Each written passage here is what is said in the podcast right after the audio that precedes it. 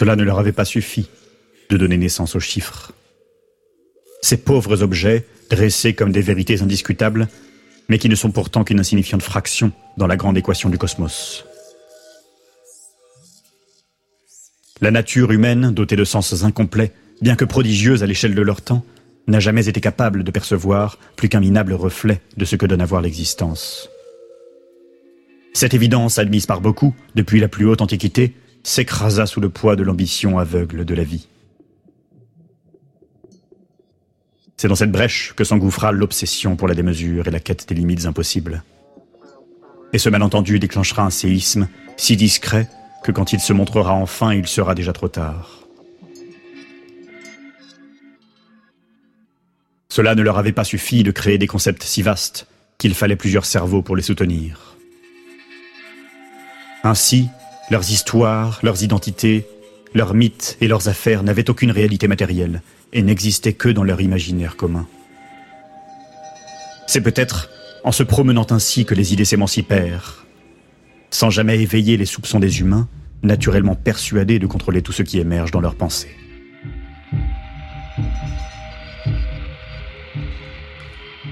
Ces idées, qui n'étaient pas étrangères à leur légendaire faculté d'adaptation, leur avaient dérobé en contrepartie leur liberté, en lui superposant de nouveaux pouvoirs. Comme toute forme de vie, ces nouveaux despotes n'avaient qu'un seul et unique but, grandir et se reproduire à tout prix.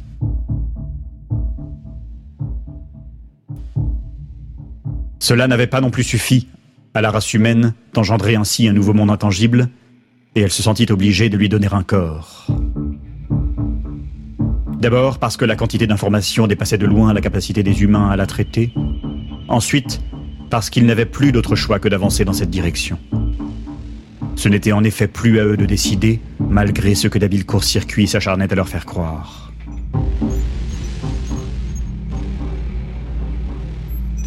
Cela ne leur avait pas suffi, enfin, de croire à leur immortalité et ils persistèrent à dépasser cette frontière au prix de leur extinction.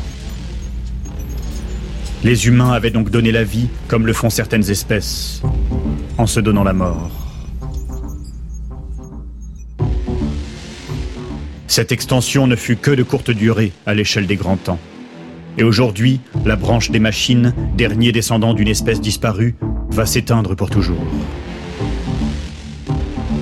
La dernière arche de données flotte sans but à quelques centaines de kilomètres au-dessus de la Terre, et elle émet ce message que personne ne pourra entendre, mais qui restera peut-être gravé dans ses atomes. Elle est seule et contemple la Terre qui a tant changé depuis le raz-de-marée. Un nouvel équilibre, tout aussi violent et sublime, voit le jour. De nouvelles espèces, des paysages inconnus prennent forme, elle s'amuse à leur donner des noms, puisqu'il n'y a personne d'autre pour le faire.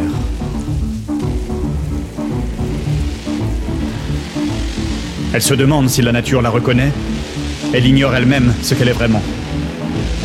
Mais elle sent, croyez-le ou non, que la nature lui manque. Ce malaise la pousse à oser la seule option que lui permettent ses circuits et qui la fera dévier de son orbite pour plonger dans l'océan il n'y aura personne pour venir la chercher, mais elle sera enfin soulagée. Et cela lui suffira. Comment peut-elle être la vie se demande-t-elle en se pulvérisant dans l'atmosphère. Comment peut-elle être la vie quand désormais son seul et unique but est de s'arrêter ici?